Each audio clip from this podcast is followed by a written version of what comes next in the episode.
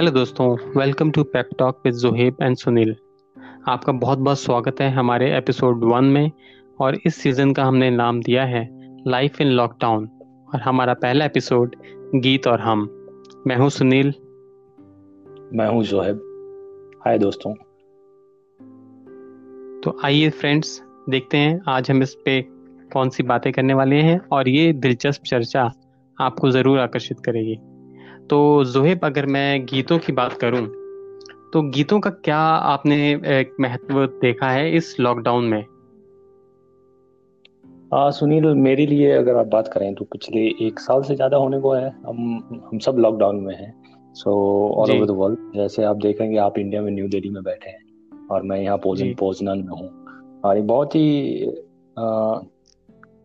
तकलीफ़ वाला समय था ये और म्यूज़िक ने मैं ऐसे आपको बताना चाहूँगा कि मैं इतना ज़्यादा म्यूज़िक सुनता भी नहीं हूँ लेकिन जितना सुनता हूँ उसको बहुत ही सपोर्ट किया है और सपोर्ट से ज़्यादा मैं देख पाया हूँ सोशल मीडिया पे और बाकी जगह भी लोग बहुत इससे प्रभावित हुए हैं। तो पेंडेमिक में आप रिसेंटली मैं एक आर्टिकल भी पढ़ रहा था तो वो मिंट वालों ने किया था लाइव मिंट वालों ने कुछ ऐसा आर्टिकल लिखा था जिसपे ये उनका उसका टाइटल कुछ ऐसा था how music has has come to our rescue during the pandemic so उसमें मोटा मोटी यही बात की थी। उसमें मोटा मोटी लोग यही बात कर रहे थे कि ऐसे पेंडेमिक में लॉकडाउन में लोग म्यूज़िक से सपोर्ट लेते रहे और बहुत सारे वीडियो तो हमने देखे भी इटली के जर्मनी के यूएस के इवन इंडिया में भी थाली बजाने के बाद कुछ ऐसी वीडियो भी आई थी जिसमें कुछ म्यूजिकल थीम पे था। थाली बजाना भी एक देखें तो कुछ तरह का एक म्यूजिकल ही है लेकिन जी वो अप्रिशिएट हाँ अप्रिशिएट कर जी जी सर। हाँ। तो बिल्कुल सही है जो आप कह रहे हैं बिल्कुल सही और वाजिब है। जो म्यूज़िक है वो हमेशा से ही जो है लोगों में एक नई ऊर्जा का जो संचार करता है। अगर मैं देखूँ तो पेंडेमिक और उससे पहले भी जो है जिसके जो हमारा मेहनत कश जो तबका है किसानों का और जो मजदूरों का तो जब भी अगर आपने नोट किया होगा वो काम कर रहे होते हैं तो कुछ एक धुन पकड़ते हैं। अब जैसे कि मैं हिमाचल से हूँ एक पहाड़ी क्षेत्र से हूँ तो मेहनत करते करते वक्त जो है घास काटना हो चाहे खेतों में सिंचाई का वक्त हो तो किसान और महिलाएँ ये कुछ गीत गुनगुनाते रहते हैं जिससे एक नई ऊर्जा उनको मिलती रहती है। और जिससे कि उनका काम और उनकी जो एफिशिएंसी है वो दो से तीन गुना हो जाती है और थकान भी बहुत कम रहती है। तो आ, वैसे ही आ, जी हाँ वैसे ही जो लॉकडाउन का टाइम था लोग काफ़ी फ्रस्ट्रेट हो रहे थे और शुरू में तो आ, कुछ लोगों को मतलब एंजॉय भी कर रहे थे इन चीज़ों को क्योंकि घर में रह रहे थे और खाना वगैरह खूब चल रहा है। लेकिन कहीं ना कहीं जो एक बोरियत और एक अलग अलग सा डर जो लोगों में था उसको काफ़ी हद तक हराने में जो है म्यूज़िक ने साथ दिया है। और पूरे विश्व में ही लोगों ने अलग अलग तरीके से जो है इस संगीत और इन गानों का एक इस्तेमाल और बहुत ही अच्छा इसका उपयोग था। तो ये सही थी आपकी बात? बिल्कुल सुनील आपकी बात में एक बात मैं यहाँ जोड़ना चाहूँगा जब आपने बात किया कि मेहनत कश लोग हैं जो म्यूज़िक सुनते हैं खेतों में हम्म, काम हम्म। करते हुए तो ये वो पुराने जमाने की बात भी होगी शहरों के हिसाब से हम देखें तो हम तो खेती हमने देखा नहीं है लेकिन हिमाचल में आज भी करते होंगे लोग। बिल्कुल। यूज़ करते हैं रेडियो का मोबाइल फ़ोन का लेकिन आप एग्ज़ाम्पल देखिए अर्बन सिटीजन्स का तो वो भी रनिंग के लिए जिम में हर जगह म्यूज़िक यूज़ होता है क्योंकि कोई भी काम आप मोनोटोनस काम जब भी करते हैं तो आपको उसमें बोरियत हम्म। आएगी। उस बोरियत में एक फ्लो लाने का काम जो है ये म्यूज़िक देता है। तो उस बोरियत को दूर करते हैं। आप रनिंग के लिए जा रहे हैं आप एक किलोमीटर भागते हैं दो किलोमीटर भागते हैं। उसके बाद आप एक बोरियत आती है उसमें। लेकिन आप म्यूज़िक के साथ भागते हैं तो हो सकता है कि वो दो किलोमीटर की जगह आप तीन या चार किलोमीटर भी भाग पाए। बिना म्यूज़िक का थोड़ा टफ हो जाता है। तो कहीं ना कहीं ये इन चीज़ों को भी इनहेंस करता है। इसके अलावा आप देखेंगे बहुत सारी आर्टिकल्स इस पर भी आई है साइंटिफिक रिसर्च भी है। कि म्यूज़िक आपका social development as well as health से रिलेटेड जो डेवलपमेंट है उसको बहुत हेल्प करती है इसमें। सो so, डिप्रेशन को दूर करते हैं। आपको सोसाइटी से कनेक्ट करने में हेल्प करती है। सो so, आप. जब भी म्यूज़िक आप सुनते हैं तो कुछ हार्मोन्स आपके बॉडी में आते हैं। फॉर एग्ज़ाम्पल ऑक्सीटॉक्सिन की बात की है टॉक्सिन की बात की गई है जिससे क्या है जिसको बोलते हैं लव हार्मोन तो आपको म्यूज़िक okay. सुनने से आप ज़्यादा ही सोसाइटी में घुल मिल पाते हैं लोगों को पसंद करते हैं। रिवार्डिंग सेंस भी आता है कि हाँ ज़िंदगी जो है वो जीने के लिए अच्छा है। तकलीफ़ से आप दूर हटते हैं और तकलीफ़ में भी आप जी। अच्छा करने की कोशिश करते हैं। हाँ हाँ बिल्कुल सही कहा आपने। ये तकलीफ़ जो वर्ड है इसको सुन के मुझे अपने उन दिनों की याद आ गई जब मैं बहुत ज़्यादा ऑफ़िस में ट्रैवल कर रहा था ऑफ़िस के लिए ट्रैवल कर रहा था। और जैसा कि आपने पहले ही मेंशन किया, मैं दिल्ली में हूँ और दिल्ली से मुझे ट्रैवल करके गुड़गांव जाना होता है। तो जो कि हम म्यूज़िक थेरेपी एक तरीके से कहें इसे तो म्यूज़िक थेरेपी जो है एक आपके जो दिमाग है, उसको काफ़ी सुकून देती है। तो काफ़ी टाइम में फ्रस्ट्रेट हो जाता था और मुझे गुस्सा भी आता था, इतनी भीड़ है, चारों तरफ़ हॉर्न बज रहे हैं, इतना ज़्यादा शोर शराबा बट जो म्यूज़िक मैं जब मैं सुनता था और आता था वहाँ से ट्रैफ़िक में मेट्रो और कभी कैब से भी तो म्यूज़िक ने काफ़ी मुझे गुस्से को शांत किया और मेरी फ्रस्ट्रेशन को भगाया। तो शायद इसी इसीलिए भी जो है, जो लोग ट्रैवल करते हैं, वो रेडियो वगैरह और कुछ गाने, संगीत वगैरह सुनना बहुत पसंद करते हैं, ताकि वो उस फ्रस्ट्रेशन और उस गुस्से से बचें। तो ये एक काफ़ी अच्छा म्यूज़िक का पहलू है पॉजिटिव जो म्यूज़िक थेरेपी जो आप कह रहे हैं कुछ हॉर्मोन्स जो आपने बताया उनको चार्ज करता है। तो ये काफ़ी अच्छा एक पहलू था इसका। अच्छा। सुनील आपने जैसा बताया कि आप जब ट्रैवल करते हैं कम्यूट करते हैं ऑफ़िस आप भी तो नहीं कर पा रहे हैं वर्क फ्रॉम होम है। लेकिन घर से जब ऑफ़िस की तरफ़ जाते हैं डेढ़ दो घंटे तो म्यूज़िक आप सुनते हैं मेट्रो में। तो किस तरह की म्यूज़िक आप सुनना करते हैं? एक्चुअली क्या है कि मैं अर्ली लेट एटीज़ में पैदा हुआ हूँ तो मेरा नाइन्टीज़ का जो हिंदी फ़िल्मों का जो गाना है वो मुझे बहुत ही बहुत पसंद आते हैं मेरे को सुकून बहुत देते हैं वो। तो मैं ख़ास तौर से उसको पसंद करता हूँ और मेरा एक पैटर्न चलता है कि मैं कुछ दिन एक हफ़्ता इस तरीके के गाने सुनूँगा उसके बाद मैं आ, कभी पुराने हिंदी के गाने हैं वो सुनना पसंद करता हूँ। क्योंकि उसमें म्यूजिकल इंस्ट्रूमेंट का तो बहुत आ, मतलब सटीक तरीके से इस्तेमाल हुआ है। और जो हमारे हिंदी फ़िल्म इंडस्ट्री के जो गायकार थे उस वक्त साठ और सत्तर के दशक में उनकी आवाज़ से और ज़्यादा मुझे सुकून मिलता है। तो ये गाने भी मैं सुनना पसंद करता हूँ और आ, काफ़ी टाइम जो है मेरा काफ़ी टेस्ट चेंज हो जाता है। तो मैं आ, काफ़ी रशियन सॉन्ग्स जर्मन सॉन्ग्स और फ्रेंच सॉन्ग सुनना पसंद करता हूँ। और हालाँकि उनका जो म्यूज़िक है वो मुझे बहुत पसंद आता है। तो मैं हर तरीके के गानों में ही मतलब अपने आप को विभोर करने की कोशिश करता हूँ। तो बस वैसा ही है।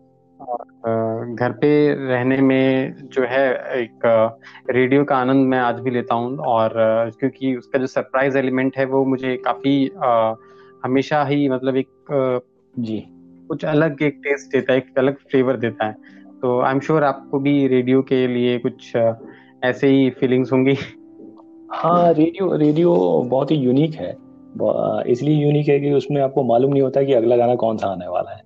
और जब भी जी, आप, जी. आप उम्मीद नहीं करते कि वो गाना आएगा आ सकता है और अचानक से वो गाना आ जाता है तो आप फिर से उसमें ही रम जाते हैं। हो सकता है वो बिल्कुल। तो है वो आपका फेवरेट ना हो लेकिन पॉपुलर होता है सो पॉपुलर होने की वजह से आप कई बार उसको सुन चुके हैं। तो आप बोर नहीं होते बोरियत नहीं है। और एक ये जो होता है ना कि एक रिदम है आप फ़ोन में सुनते हैं तो आपको मालूम कि इस गाने के बाद मेरे प्लेलिस्ट में ये गाना आ सकता है। आप अंदाज़ा अंदाज़ा लगा सकते हैं। लेकिन यहाँ पे ये है कि सरप्राइज़ सरप्राइज़ ऐसा आपने बताया ये एलिमेंट है तो उसकी वजह से क्या है कि कुछ अलग सा ही आनंद आता है। गाना बहुत अच्छा ना हो आपका फेवरेट भी ना हो लेकिन पॉपुलर हो तो आप जी, जी. नजरअंदाज नहीं कर सकते हैं। आप बोल नहीं सकते कि नहीं ये बेकार है। तो और रेडियो से आपने एम श्योर जी। जी जी। बोलिए बोलिए। रेडियो से आपने बात बताई तो मैंने आपको एक कल्चरल एस्पेक्ट यहाँ पे कुछ मैं ऐड करना चाहूँगा। हमारे बिल्कुल कीजिए। अभी रेडियो सुनने का वो चलन उस तरह का नहीं रहा है। कैब uh, ड्राइवर्स जब हम हम्म। जब कंपनी में काम करता था मैं इंडिया में तो मेरे कम्यूट काफ़ी करना होता था। तो साउथ दिल्ली से नोएडा तक जाना मतलब एक डेढ़ घंटे ट्रैफ़िक में। तो उस वक्त भी रेडियो हम लोग काफ़ी सुना करते थे। अब का मेरे को मालूम नहीं है कि कैब का क्या चलन है और कैब में रेडियो चलता है या लोग अपने अपने हेडफोन लगा के बैठते हैं, अपने प्लेलिस्ट सुनते हैं, मेरे को ये मालूम नहीं है। लेकिन वो टाइम भी बहुत यादगार है। मैं उसको भी याद करता हूँ कि आप वो डेढ़ घंटा आप चट भी रहे हैं, आप कम्यूट नहीं भी करना चाह रहे हैं। लेकिन एक एक, आपके पास ऑब्लिगेशन है कि आपको जॉब पे जाना ही है तो आपको कम्यूट करना होगा। तो यहाँ पे म्यूज़िक और रेडियो आपका साथ दे रही है साथ साथ और कैब ड्राइवर के अपने बातचीत के अंदाज और बाकी चीज़ तो है। और इससे रिलेटेड ही यही सेम चीज़, बोरियत वाली जो बात है, मैं यहाँ भी पाता हूँ पोलैंड में। पोलैंड में आप नॉर्मल किसी भी गवर्नमेंट ऑफ़िस में जाएँगे तो आप एक चीज़ नोटिस कर नोटिस कर सकते हैं कि उनका रेडियो चलता रहता है हमेशा। वॉल्यूम हाई नहीं होता है वॉल्यूम बहुत ही लो होगा। लेकिन बैकग्राउंड में रेडियो चलता रहता है जनरली पोस्ट ऑफ़िस में या किसी भी इमिग्रेशन ऑफ़िस में या डॉर्मेट्री में हॉस्पिटल में। तो एक लो वॉल्यूम पे पीछे रेडियो चलता रहता है। तो क्यों चलाते हैं रेडियो उसका भी वजह यहाँ पे हम यही देख सकते हैं कि हो सकता है कि उनका काम हमारे लिए अलग है। हमें लग रहा है कि अरे हर तरह का इंसान आ रहा है हॉस्पिटल में हर तरह की काम हो रहा है। तो उतना बोरियत वाला नहीं है लेकिन उनके लिए वो बोरियत वाला काम है। वो पिछले पाँच छह साल से एक ही काम कर रहे हैं तो उनको उसमें मज़ा नहीं है। मज़ा नहीं आने की वजह से वो कहीं ना कहीं वो मज़ा को ढूँढने के लिए रेडियो की तरफ़ जाते हैं। और रेडियो उनको म्यूज़िक रेडियो मतलब म्यूज़िक म्यूज़िक उनको वो मज़ा दे पा रहा है। जी जी। क्या सोचते हैं आप सुनिए। नहीं आ, बिल्कुल मैं आपकी इस बात से इतफाक कर रहा हूँ और आ, मैं इस चीज़ को समझने की कोशिश कर रहा हूँ कि उनका क्यों ये रुझान रेडियो की तरफ़ रहता है। और वही एक पहलू है जो चीज़ों को ज़िंदा रख रहा है और काफ़ी इसका इसका इसका मुझे ये भी मानना है कि कभी कभी रेडियो पे जो है पुराने गाने के चैनल भी रहते हैं जो सिर्फ़ सिर्फ़ हम्म। पुराने गाने ही प्ले करते हैं हम्म। तो वो हमें उस एरा उस जो शब्दावली है क्योंकि आज के अगर आप गाने देखेंगे पिछले पाँच साल के गाने तो एक उसमें एक पर्टिकुलर आप उसकी जो वर्ड का जो वर्ड्स का जो चयन है वो आपको उस समय के बारे में बताता है। तो जो अगर पुराने गाने हैं तो वो उस वक्त की शब्दावली भी जो अपने सुनने वाले हैं वो उसको सुनते हैं और उस चीज़ को दोबारा एक तरीके से जीने का उनको मौका मिलता है। बिल्कुल। बिल्कुल बिल्कुल तो, और बहुत सही बात बोली है सुनील यहाँ पे। मैं यहाँ पे आपको रोक ए रोक के एक बात क्वेश्चन पूछना चाहूँगा इस पे। हाँ हाँ। शायद इसका जी, जी. इसका आंसर आप बहुत अच्छी तरह से दे पाए इसलिए मैं आपको यहाँ इंटरप्ट कर रहा हूँ। तो आजकल के गाने जो। आप सुनते हैं फॉर एग्ज़ाम्पल हुक्का बार हो गया आजकल का हुक्का बार नहीं है वो तो काफ़ी टाइम समय हो गया उसमें। नाच मेरी नान रानी नाच नाच वो इस तरह ही है जो बहुत ही रिपीटेटिव होता है। फॉर एग्ज़ाम्पल अभी एक हाँ। नेहा कक्कर का भाई है नाम मैं भूल रहा वो बहुत ही ज़्यादा उस पर मीम हाँ। बनाया लोगों ने कि वो एक ही वर्ड्स को उठा के चार बार बोलता रहो गाने के फॉर्म में आ जाता। तो इसको आप कैसे देखते हैं कि आज से 20 साल बाद इन गानों को कैसे देखा जाएगा? फॉर एग्ज़ाम्पल फॉर एग्ज़ाम्पल ये बूटी बूटी कुछ गाना है ना? जी जी, तो जी. उसमें बूटी कितनी बार उन्होंने यूज़ किया है मतलब तो वो भी कमाल की बात है। तो इसको आप दस साल के बाद अगर आप सुनेंगे तो आप कैसा फील करेंगे इस टाइम को? जैसे आपने बताया कि पिछले गाने को आप जो पिछले बीस पच्चीस साल पुराने गाने जब सुनते हैं तो उस टाइम को आप फील कर पाते हैं कि लोग उस वक्त क्या सोचते होंगे उनके जहन में क्या बात है और राइटर ने क्या सोच के ये चीज़ लिखा। तो अभी की बात को आप दस साल बाद आप कैसे देखेंगे थोड़ा सुपरफिशियल है लेकिन अब उस पर कुछ अपना लाइट डालना चाहिए। आ, जी बिल्कुल आ, जैसा कि आ, आ, कोई भी व्यक्ति है और अगर मुझे एक आप बोलिए कि मैंने पहले एक बहुत ही एक्सपेंसिव अगर स्मार्टफ़ोन यूज़ किया है और जिसकी फ़ी कन्फिग्रेशन बहुत अच्छी है और बहुत ही। सलीके से उसको बनाया गया और उसको मैंने पाँच साल यूज़ करा या दो साल यूज़ किया और उसके बाद मैंने फिर कोई एक ऐसा स्मार्टफ़ोन ले लिया जो कि काफ़ी उससे जो है उसकी कन्फिग्रेशन और उसकी बिल्ड क्वालिटी उसके मुकाबले कहीं नहीं रुकता तो हम्म। मैं हमेशा जो है परफेक्शन की तरफ़ ही जाना पसंद करूँगा तो वही गाना आजकल के गानों में है वही मतलब उसमें डिफरेंस आज के गानों में है और जो पुराने गाने हैं फिफ्टी सिक्सटी सेवेंटीज तो उनमें है तो आज से दस साल बाद खैर मैं इन गानों को सुनना बिल्कुल भी पसंद नहीं करूँगा जो अभी चल रहे हैं और रिपीटेटिव हम्म। रह रहे हैं ठीक है हम्म। क्योंकि ये गाने बहुत ही शॉर्ट टर्म के लिए हैं और आई जिनको आ, काफ़ी जो यंग जनरेशन और आने वाली जनरेशन है अभी वो खुद भी शायद इसको अगर तीन चार दिन लगातार सुन ले इन गानों को तो वो खुद ही परेशान होके इनको भी ना सुने तो हालाँकि मेरी मेरी सोच इस मामले में काफ़ी आ, कुछ कहेंगे कि पुरानी है और मैं उस तरीके से सोच रहा हूँ। बट ये फैक्ट है जोएब अगर मैं देखूँ 2003 या 4 के आसपास एक गाना था आ, आ, वो ना जाने कौन सी फ़िल्म का गाना था तो उसमें जो शब्दावली थी वो तो ऐसी थी कुछ था डिंग डोंग डिंग डोंग बोले दिल डिंग डोंग डिंग डोंग बोले। ठीक है। हाँ हाँ ऐसा तो कुछ था यार। दिल मेरा डिंग डोंग समथिंग समथिंग हाँ जी जी। तो वो उस साल में काफ़ी ज़्यादा पॉपुलर हुआ वो गाना बट मुझे नहीं लगता आज इस टाइम में किसी को मालूम भी होगा उस गाने के बारे में जो आजकल की जनरेशन होगी तो वो उसको सुनना पसंद ही नहीं करेंगे।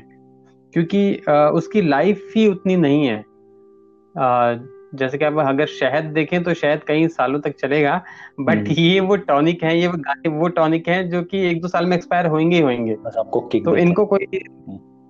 बस वो एक शॉर्ट टर्म है और इनका कुछ नहीं है। मैं मैं इसके बारे में और तो क्या ही बोलूँ। जी बिल्कुल सही। पिछले और ऐसा नहीं है कि सिर्फ़ वर्ड्स रिपीटेटिव वर्ड्स की वजह से ये गाने जो याद नहीं किए जाएँगे। बहुत सारे फैक्टर है मेरे हिसाब से देखिए आप एनालाइज करूँगा अभी मैं सोच रहा था जब आप ये बात बोल रहे थे तो आशिकी टू हम्म। एक मूवी आई थी उसके गाने रो रहा हूँ मैं सुन सुन रही है हाँ. ऐसा कुछ करके बहुत ही फ़ेमस था उस टाइम में आज के पाँच छह साल पहले हाँ. की बात है लेकिन आज मैं वही गाने. उसी बंदों को दोबारा अगर मैं लूप में हम्म। दोबारा सुना दूँ तो वो सुनने से मना कर देंगे क्योंकि उसमें वो चाम नहीं रहा और टाइम के साथ वो फेड हो गया लेकिन अब पुराने गानों की बात करें तो हम्म। ऐसा नहीं है जी, और इसकी नींव जो है, जो पुराने, जो हमारे संगीतकार हुए हैं उन उन, उनको जितना शब्दों का नॉलेज था और जितनी गहराई से वो अपने शब्दों को चुनते थे, शायद उसी में है, क्योंकि अगर आपका ढांचा सही है तो बिल्डिंग तो इमारत जो है वो आपकी बेहतरीन बनेगी बनेगी। तो उन गीतकारों ने बहुत ही गहरी और एक मज़बूत नींव रखी थी उन गानों की। शायद इसलिए वो आज भी टिके हुए हैं और मुझे लग रहा है आने वाले जब हिंदी सिनेमा को 200-300 साल भी हो जाएँगे तब भी वो गाने मजबूती से वहीं खड़े रहेंगे। बिल्कुल बिल्कुल। तो पुराने गानों में आप 90s का जैसे आपने ज़िक्र किया ज़िक्र किया तो नाइन्टीज में आप कौन से आर्टिस्ट किस तरह के आर्टिस्ट को पसंद करते थे? सिंगर से अगर हम बात करें तो किस तरह के सिंगर्स आपको पसंद थे? उदित नारायण कुमार सानू। जी एक्चुअली तो बिल्कुल ही बायसनेस हो जाएगी। अच्छा। आ, क्योंकि मेरा आ, एक ही फेवरेट रहा है और वो है कुमार सानू जी। अच्छा। उनके गाने जो नाइन्टीज के हैं चाहे वो दर्द भरे गाने भी हैं या खुशहाली के गाने भी हैं और थोड़ी आशिकाना मिजाज के गाने ज़्यादा हैं। तो मुझे कुमार सानू जी के गाने बहुत पसंद है उसमें। आई एम श्योर आपको भी उनके गाने पसंद आए हो। वो वो गाने वो दौर में समीर और कुमार सानू और दो चार कंपोजर हैं। उस वक्त के अलका याग्निक। और सोनू निगम को भी आप काउंट कर सकते हैं उसमें जी। गाने में। बहुत ही अच्छा टाइम जी हाँ। है वो और बहुत अच्छे गाने दिए हैं उन्होंने। हाँ लिरिक्स के लिहाज से आप देखें तो वो लिरिक्स उतनी स्ट्रांग नहीं थी लेकिन म्यूज़िक और जो वॉइस जो सिंगर का जो आवाज़ है और जो म्यूज़िक है उन्होंने वो कमाल है उस दौर में नाइन्टीज में। बिल्कुल बिल्कुल। टिप टिप बरसा पानी पानी ने आग लगाई तो इसमें लिरिक्स देखेंगे तो कुछ नहीं रिदम तो है।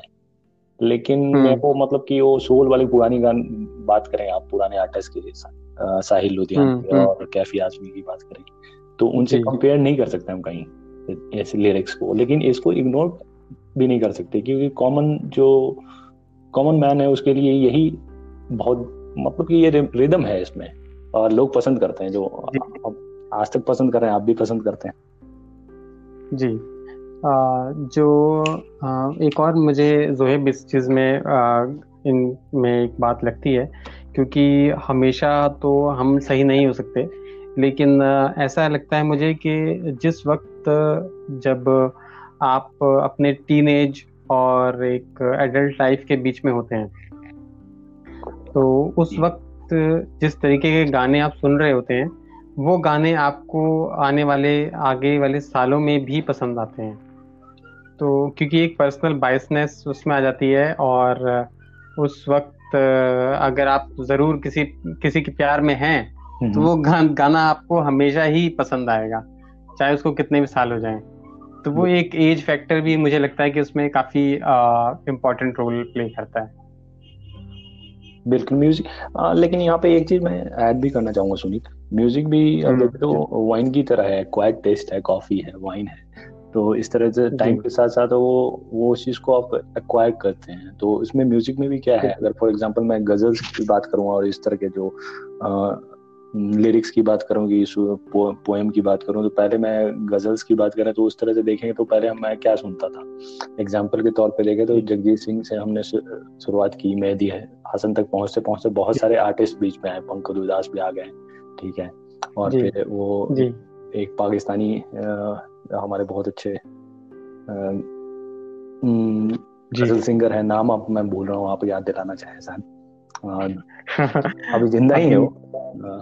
अच्छा। तो गैस तो हो जाएगा। अच्छा नहीं नुसरत की बात नहीं कर रहा हूँ मैं। और भी जी जी।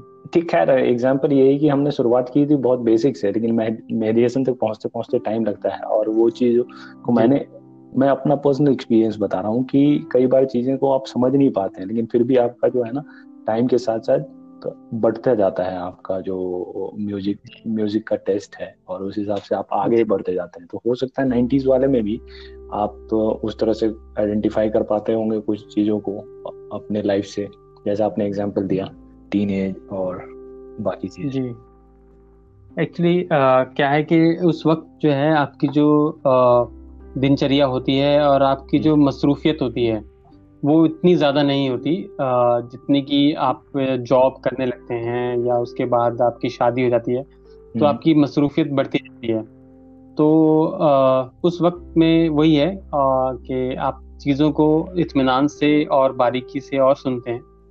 तो और इसलिए भी वो ज़्यादा पसंद आती हैं और दूसरा ये है कि आ, जो लाइफ है वो तो एक काफ़ी बड़ा कैनवस है और उसमें हर टाइम पीरियड की थोड़ी थोड़ी जगह होती रहती है।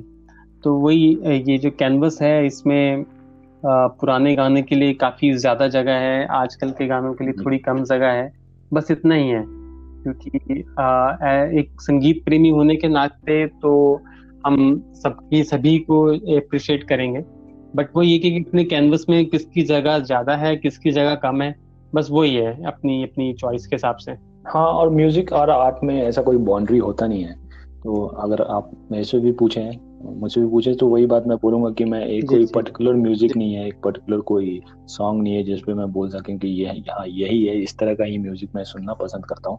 नहीं ऐसा नहीं है और सबके साथ मैं सोचता हूँ ऐसा ही होगा जनरली आप बहुत तरह के म्यूज़िक पसंद करते हैं। कई बार आपको उसके बोल समझ आते हैं कई बार नहीं समझ आते हैं। कई बार बोल ही समझ आते हैं म्यूज़िक नहीं समझ आता है फिर भी आप उसको पसंद करते हैं क्योंकि लिरिक्स आपको बहुत अच्छा है।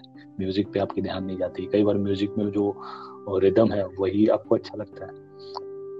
ओवरऑल जी। हाँ बिल्कुल आ, ऐसा तो होता ही है।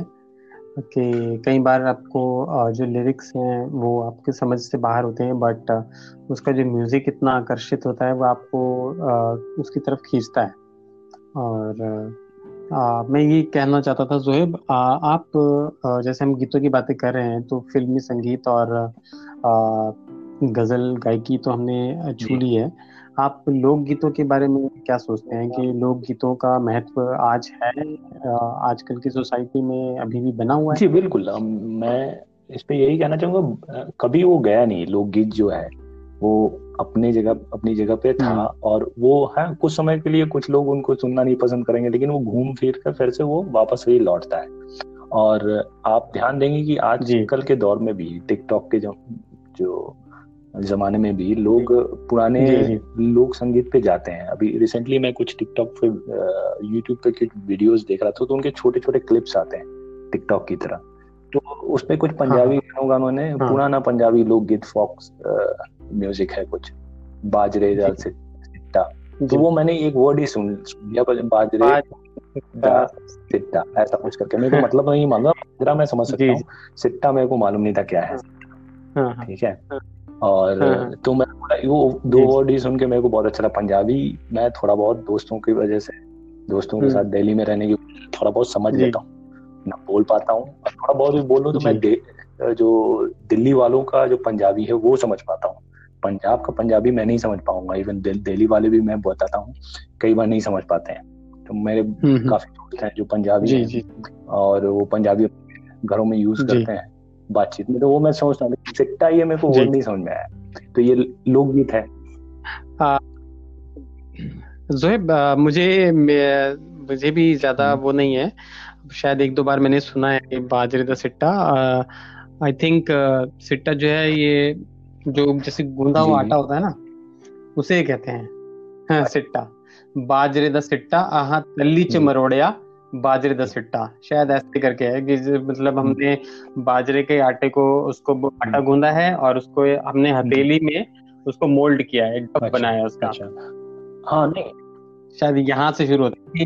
मेरा आशिक जो है अभी भी तो मेरे से रूठा हुआ है वो मान नहीं रहा है। हाँ मैंने भी गूगल किया था तो कुछ ऐसा ही कुछ निकल के आया था मतलब इसका कि तुम्हारे लिए मैंने बाजरे का सिट्टा सिट्टा वहाँ पे कुछ फलियों को बोला गया है। जैसे बाजरा जैसे गेहूँ की जो फलियाँ होती है तो उसमें से भूसा अलग करते हैं फिर गेहूँ गेहूँ निकलता है। इसी तरह बाजरे में भी उनके जो उसको अलग करना होता है उनके भूसे से।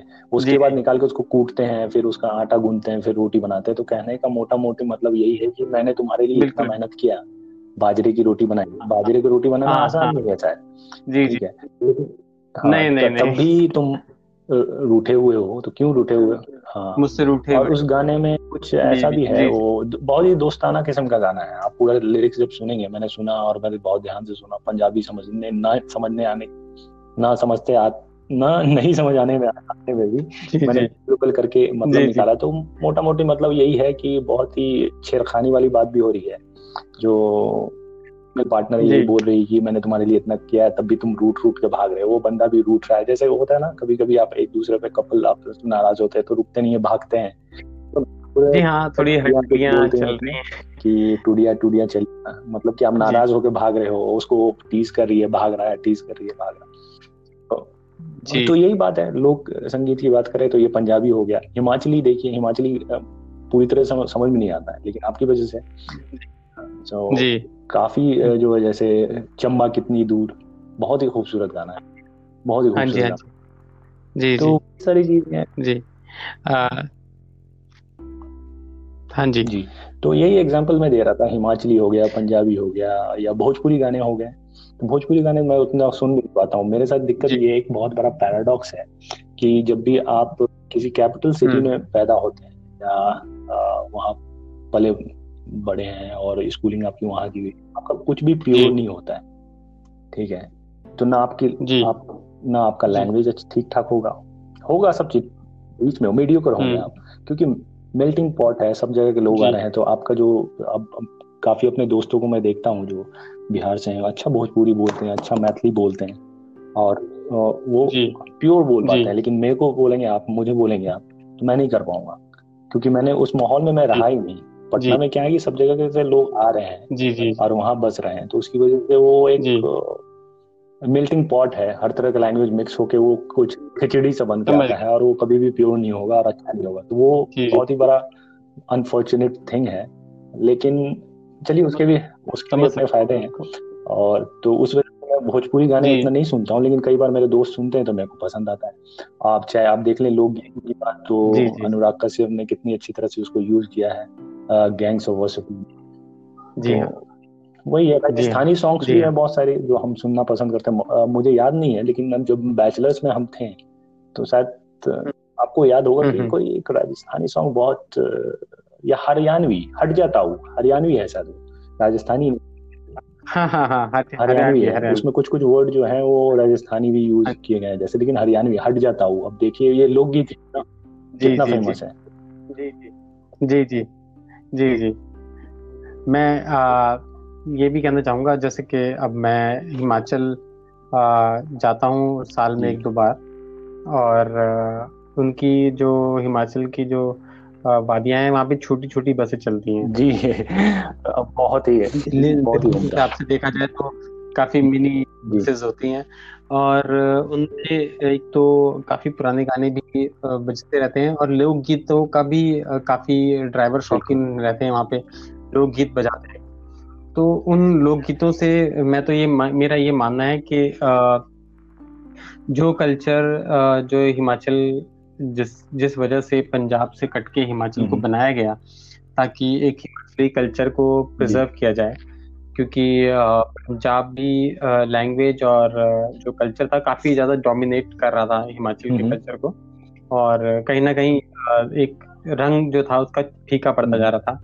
लेकिन उसी वजह से हिमाचल की नींव रखी गई और जो लोकगीत हैं वो उस कल्चर को अभी एक नया कलर उसको दे रहे हैं। और आजकल की जो जनरेशन है वो मुझे नहीं लगता कोई किताब में कहीं पढ़ रहे हैं लोकगीतों के बारे में या कुछ लेकिन उस म्यूज़िक के माध्यम से लोग लोगों को उस पर सुनना पसंद है और शादियों में उसको आ, उस उन गानों पे थिरकना भी पसंद है।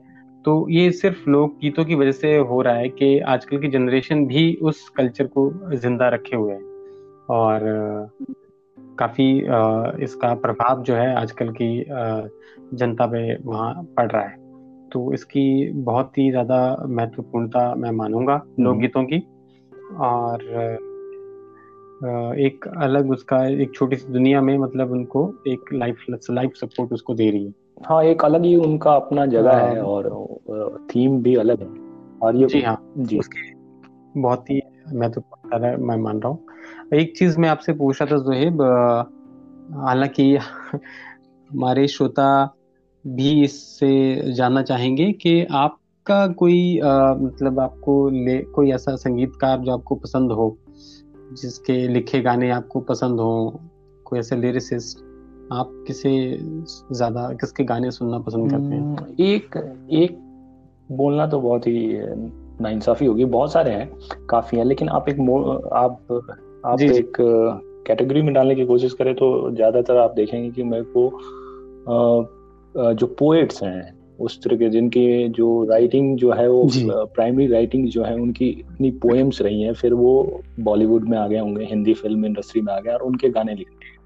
तो उस तरह के जो राइटर्स हैं मेरे को काफ़ी पसंद है। तो स्टार्टिंग अगर मैं करूँ तो अब देखेंगे आप साहिल लुधियानवी काफ़ी पसंद है मुझे। उनके लिखे हुए काफ़ी गाने जो सबको पसंद होंगे आपको भी पसंद होंगे। उसके बाद देखूँ मैं कैफी आजमी मेरे को बहुत पसंद है। कैफी आजमी के फिल्मी गाने नहीं। जी कैफी साहब के फिल्मी गाने नहीं लेकिन उनकी एक अच्छा। पोएम की कलेक्शन है कैफियत। तो उन्होंने उस खुद खुद उन्होंने रिकॉर्ड किया है। सारे पोएम्स को। छोटी छोटी दो दो तीन तीन मिनट की पोएम है उसमें और बहुत ही अच्छे बहुत ही अच्छा, अच्छा। है वो मैं अक्सर सुनता हूँ। खाली समय में अपने कुछ भी कर रहा हूँ मैं। या तो खाना बना रहा हूँ या तो कुछ भी मंडेन वर्क है घर का काम है तो वो मैं सुनना बहुत पसंद करता हूँ। और सुनना ही पसंद नहीं करता हूँ। कई बार मैं इतना एक्साइटेड हो जाता हूँ दोस्तों को भी भेज मैं ये समझ पा रहा हूँ जी मैं ये समझ पा रहा हूँ कि जो कैफियत है वो आपकी ऊर्जा का। स्रोत हाँ। है। वही आपकी ऊर्जा का सोर्स है। क्योंकि मैंने देखा है आप काफ़ी एनर्जेटिक रहते हैं अपने दिनचर्या में तो शायद आपका राज ये कैफियत ही है। हाँ और कैफियत भी है और कैफियत आप जब सुनेंगे तो उसमें बहुत ही यूनिक है वो कैफियत बहुत ही ठहराव है उसमें। और एक टॉपिक नहीं है उसमें उसमें हर चीज़ है। उस कलेक्शन में हर तरह के पोएम्स हैं हर तरह की बात की जा रही सोसाइटी की बात है लाइफ की बात है कि ज़िंदगी में कैसे ऊँचा चढ़ाव है और ऊँचा और चढ़ाव है और रोमांस भी है। जी। औरत मर्द जी दोनों का रिलेशन कैसा होना चाहिए? सोसाइटी किस तरह की होनी चाहिए? मौत के बारे में काफ़ी बात की गई उसमें कि ज़िंदगी क्या है और मौत क्या है। अच्छा। तो असल में जब कैफी आदमी को अच्छा। पैरालिसिस का जब वो जो झटका आया जो भी बोलते हैं उसको फालिस फालिस का जब अटैक आया तो उसके बाद उन्होंने काफ़ी जो पोएम्स लिखी उस हिसाब से लिखी कि मौत क्या है और मौत से आप किस तरह से मौत को देखते हैं और ज़िंदगी को किस तरह से देख देखते हैं। तो उसमें बहुत सारी चीज़ें क्या नहीं है उसमें वो बोलना बहुत मुश्किल होगा मेरे लिए। तो वो बहुत पसंद करता हूँ मैं। ठीक है फिर जावेद अख्तर के कुछ कुछ गाने काफ़ी पसंद करता हूँ सारे नहीं पसंद करता हूँ क्योंकि बहुत सारे जो जी जी। पता नहीं क्यों नहीं पसंद नहीं आ पाता है लेकिन कुछ कुछ गाने काफ़ी पसंद। हम्म। नए राइटर में बहुत सारे राइटर्स हैं। प्रसून जोशी को मैं पसंद करता हूँ। हाँ लेकिन उनके जो आइडियोलॉजी से मैं मैच नहीं अच्छा। चाहता हूँ कि बहुत कुछ हुआ है बहुत कुछ किया है। ये सब नहीं होता लेकिन एज ए आर्टिस्ट मैं नजरअंदाज नहीं कर सकता उनको उनके गाने काफ़ी अच्छे हैं। वरुण ग्रोवर। बिल्कुल उनकी बेहतरीन क्षमता है। और लास्ट टाइम हम डिस्कस कर रहे थे कुछ साहिल लुधियानवी के बारे में तो मैंने आपको बताया था उनके नाम से रिलेटेड कुछ बात हुई थी तो मैंने उसमें आपको एक फैक्ट गलत दे दिया था सुनील। आपने बोला था आ, साहिर। अच्छा। साहिर का मतलब जादू जादूगर हाँ? ठीक है तो वो उनका खुद का पेन नेम है उन्होंने खुद रखा था लेकिन उनका ओरिजिनल नाम जो था अब्दुल हई था जो उनके फादर जो फैजल मोहम्मद थे उन्होंने रखा था और मैंने आपको जैसा बताया भी था पिछली बार कि उन्होंने अपने बेटे का नाम दुश्मन के नाम पे रखा था ताकि उसको वो गाली दे पाए और उसके दुश्मन को जब वो जो पड़ोसी उनका था वो सुने उनको खराब लगे। तो और बहुत ही यूनिक पर्सनालिटी आप देखेंगे इतना ट्रबलसम चाइल्डहुड किसी का हो इतनी सारी मुसीबतें हो। और आप तेरह चौदह साल की उम्र में बाप को के खिलाफ गवाही देते हैं कोर्ट में और बाप बोलता है आपको कि मैं तुमको जीने नहीं दूँगा जान की धमकी देता है और आपकी माँ को गहने बेच के आपके लिए गार्ड रखना पड़ता है ताकि आपका बाप आपको ना मार पाए। तो ये है साहिल लुधियानवी और बहुत सारा वो दिक्कत आई उनकी ज़िंदगी में। तब भी उनके जब आप गाने सुनेंगे या उनके की जो भी काम है पोएम्स हैं और जो भी राइटिंग्स है उसको जब देखेंगे तो उसमें एक पॉजिटिव चीज़ निकल के आता है। एक पॉजिटिव एनर्जी है। तो वो चीज़ मेरे को बहुत अच्छा लगता है कि आपके ज़िंदगी में इतनी सारी तकलीफ़ है। कैफी आजमी की जैसे मैंने बात की तो उनको भी फालिस का अटैक आया और बहुत ही परेशान रहे। कभी भी पैसा नहीं रहा ज़िंदगी में। लेकिन उनके जो। पोएम्स हैं हमेशा को उनका जो एंडिंग है एक जगह जाके किसी पॉजिटिव नोट पे ही खत्म होता है। तो ये सब चीज़ें हैं जो लुभाती हैं। बेशक बेशक। ये एक मैं मानता हूँ एक जो बहुत बड़ा कलाकार होता है और जितना महान व्यक्ति होता है उसकी यही एक पहचान होती है कि जितनी भी मुश्किल उसकी ज़िंदगी में आए वो हमेशा उससे उभर के सामने आता है और एक अपना एक नया आयाम को हमेशा छूता है।